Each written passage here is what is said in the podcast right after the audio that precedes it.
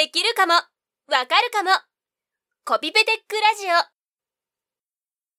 コピペテックラジオは、コピペテックで取り上げるテクノロジーの話をざっくばらんにお伝えするポッドキャストです。はい、こんにちは。こんにちは。こんにちは。コピペテックラジオ第1回始まりました。名乗るか。そうだね。はい、コミュニティの矢野です。木村です。遠藤です。はい、よろしくお願いします。よろしくお願いします。このコピペテックラジオは、コピペテックで取り上げるテクノロジーの話をざっくばらんにお伝えするポッドキャストです。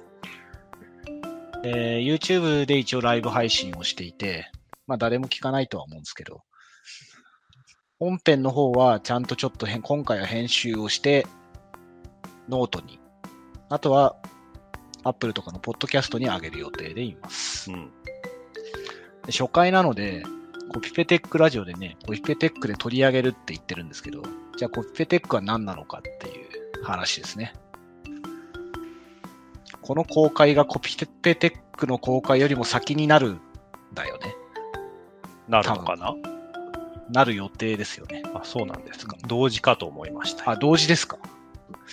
同時だとこの後まだ作ったり記事書いたりするから内容が変わりそうじゃないですか。はい。ダメなのか。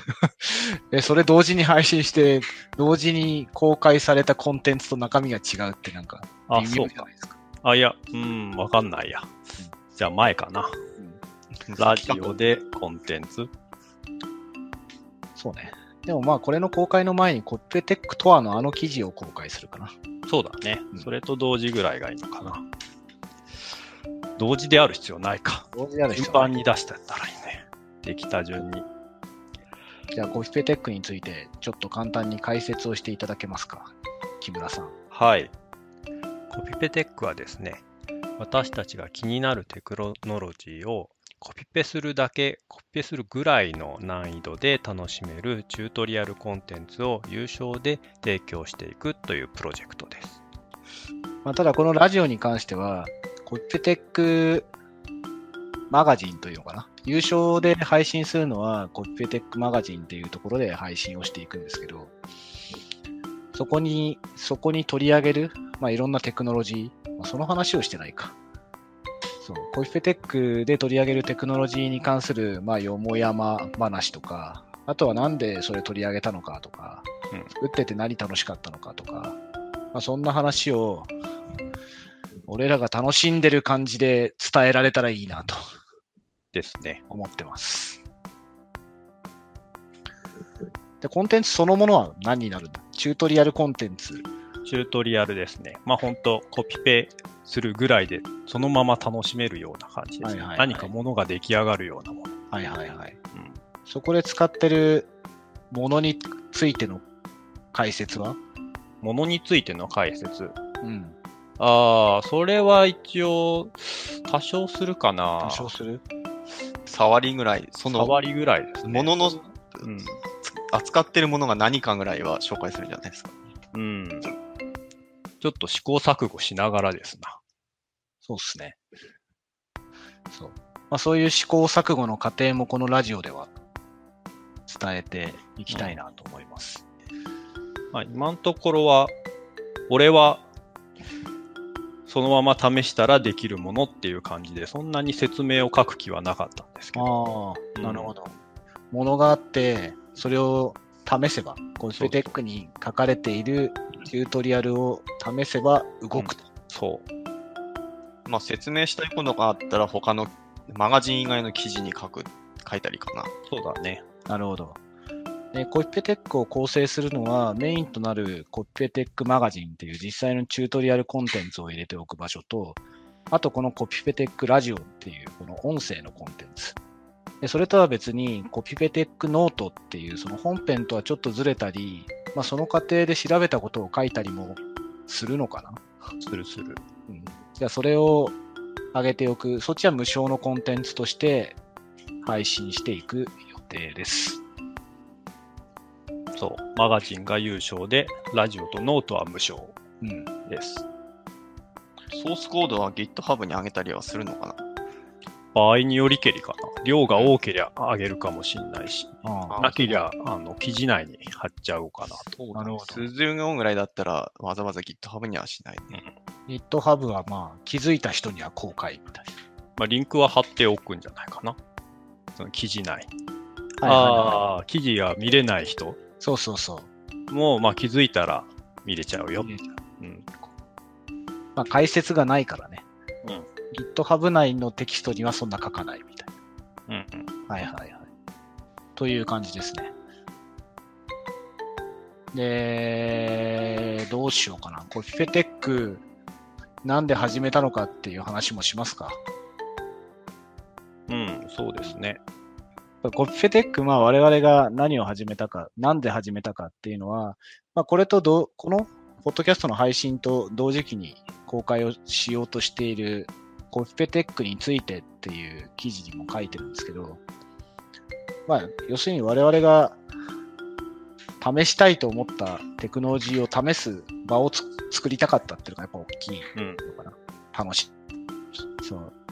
で、今までも自分たちの仕事の範囲内でこういろいろ試しながらそれを製品化しながらビジネスにしながらやってきたわけなんですけど、まあ、どんどん技術の幅が広がったりとか、まあ、自分たちが目にするちょっと直接的にビジネスにしにくいようなものも触れるもんなら触っておきたいっていう話があって、でただ直接仕事に関わらないものは時間取って試すっていうのがなんだ精神的にかな。精神的にしにくいっていうのがあったんで、うん、であればもうちゃんとそれをやる時間を確保しようと、うん、いうことで、こういうコピペテックっていう取り組みを始めた感じですね。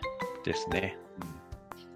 うん、で、まあこういうことを、まあ、今は会社のちゃんと就業時間の一部を使ってやろうと決めているので、まあ、今後うちに一緒に働いてくれる人が来るんであれば、その人たちにも一緒にやってもらうような感じになるのかな。です。はい。はい。なので、その空気をこのラジオで感じていただけたらなと。うん、ちょっと押し付けがましいかな。押し付けがましいか？そうでもないか。そんなことないじゃないですか、ね。大丈夫。対象としてる人たちは、まあ、こういうなんかすぐ試せますとか、こういう新しい技術やれますみたいな話だと、こういう雰囲気だと結構子供向けが多いのかな、今だと。そうでもないかな。まあでも入門本みたいのも近いところかなと。はいはいはい。最初にイメージしてたのは大人の科学だったもんね。あ、そうそうそう。なんで、まあ興味あるけど時間取れないとか、実際に試して動かすまでの基礎調査というかな。それの時間が取れないとか、まあそういう人たちのために、まあとにかく新しくて旬なテクノロジーをコピペぐらいのレベルで試せる。で、我々もそんくらいまでとりあえず試したいっていうのかな。っていう感じです。ね、合ってますかね。ですね。はい。で、じゃあ一体どんなことをやっていくのかっていうところで、一応公開時期は9月を予定してます。で、それに向けて、今、うちの木村と遠藤がそれぞれやってるわけなんですけど、で、そのやってること、何やってんのかっていう話ですね。まあ、それは言っちゃってもいいかな、俺が。で、今、木村が VR、Oculus Go ベースになるのかな。そう。Oculus Go ベースで VR の何かを作っている。何かまだ言わない。別に言っても構わない。遠藤くんがマイクロビット使って何かを作っている。何かについて話してもらおうかな。木村から。はい。そう、僕の方は Oculus Go で動く VR ブロック崩しを今作ってます。とりあえず初回なんで一人で楽しめるようなのを作ろうかなとしてますね。あれ結局ブロック崩しになるのかなのつもりです。シンプル壁打ちモードはコードをコメントアウトしてもらえばできるそれでいいかな。はい。試すには Oculus Go が必要ですね。です。必要なのかな？ Unity 上で動かせない。Unity 上でも動くよ。動くんだ、一応。動く。じゃあ、試せば一応。開発用にキーで動くように作ってる。ああ、そうなんだ。開発用に。じゃあ、そういう意味では、動きを試すことぐらいはできる。あ、できるね。なくても。まあでも、それだとあんま面白くないと思う。そうですね。うん、ぜひね、Oculus Go を買うといいと思いますよ。23,800 円だったかな。うん、安い方はそうですね。うん。あ、まあ、うん、十分安いです。そう。はいはい、結構面白いよ、あれ。はい。あれはもう、結局、なんだ。Oculus Go をうちで買ったときは、まだコピペテックやるって決めてないもんね。決めてないね。決めてないけど、なんか安いし何台か買うかって。そう。で買って、まあそれもあるからやったっていうのが大きいのかな。まあそうかもね。そうかな。まあそういうなんか新しいの買って試すみたいな状況を作りたかったみたいな。はい。そうだね。そう。会社として、ね、取り組みでやると買いやすいっていうのがあるっていうのもあるね。あれでもさ、こう最初買ってなんか適当にゲームとかコンテンツとか見て触って遊んだりしたじゃん。したね。でもそれの後に自分で作ってなんか動かしてからの方が、うん、こう見えたら面白いとか、うん、こうなったら VR もっと楽しいとか。あ考えた。そうだな、考えたかな。なんか最初ね、VR 酔いの研究をしていたね。どういうこと？ああ、そうか。VR 酔いはなぜ起きるのかみたいな。意外と。ああ、酔いね。酔い。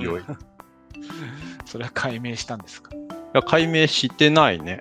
意外と自分が動くと酔うような感じはあったんだけど。はい、意外と動くやつを作っても酔わないのがあったり、うん、でもそれにアップダウンを加えると酔ったり、アップダウンがありすぎるとダメかなと思ってスーって動くようにすると逆に酔ったりっていう、かなりね、よくわかんないです。なんか論文とかも出てるもんね。 VR 酔いはなぜ起こるのかみたいな。結構まだよくわかんないんじゃないかな。まあ、メカニズムはよくわかんないけど、まあ、とりあえずこの動きだったら俺は酔わないっていうとこぐらいまでは分かったみたいな。あ、そう。ちょっとした人間が動くときの上下動みたいなのは逆にある方が酔わないみたいな。はい、なるほど。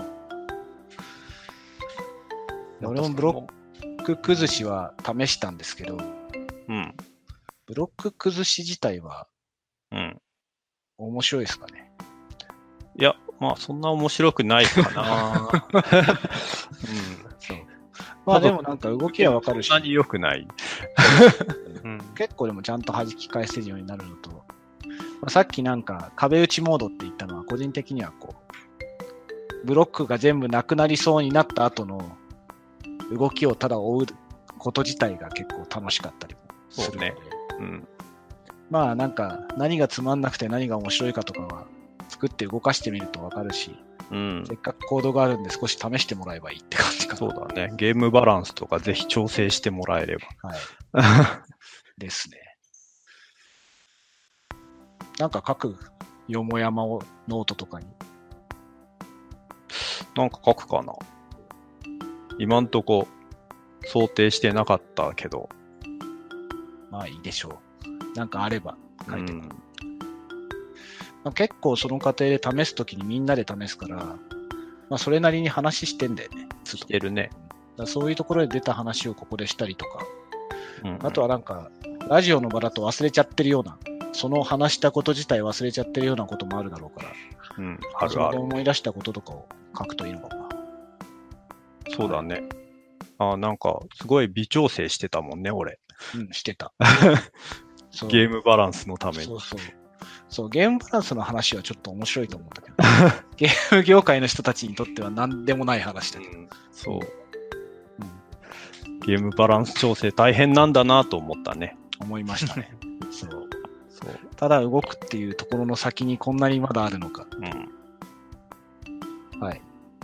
遠藤くんのマイクロビットの方ははい、私はマイクロビットの方で、まず今作ってるのは、よくマイクロビット本とかにリアクションゲームってあると思うんですけど、はいはい、それをの応用で、複数の、もぐら叩き的に、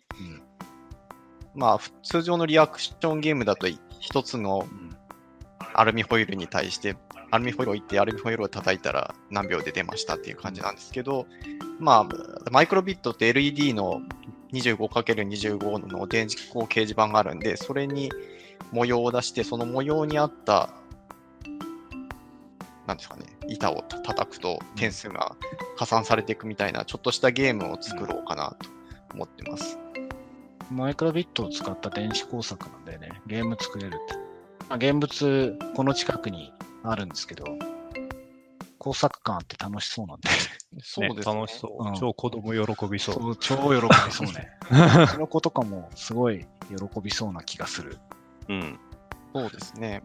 マイクロビットって結構意外と載ってるサンプルって、ちょっとコードをつないでスピーカーから音出したとかが多いんですけど、ちょっと先週いろいろやってみて気づいたのは、そのセンサーの端子がいわゆる温度と光と加速度とかがあるんですけど、そのタッチセンサーのところが意外とそのアナログ入力だったりデジタル入力だったり出力も両方できるんで、思ったよりも、メイクコードっていうそのマイクロビット用のコードエディターでちょっとプログラミングしてマイクロビットでちょっと動かすっていうよりは、もっと発展して電子工作がしやすい端末なんだなっていうのが先週気づいて、はいはい、そうすると結構広がるなと思いますね。本当に純粋にただのマイコンってだけじゃなくて、電子工作の、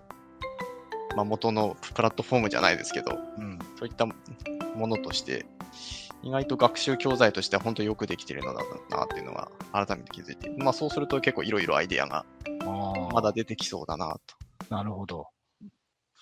マイクロビットについて簡単に解説をしといた方がいいのかな。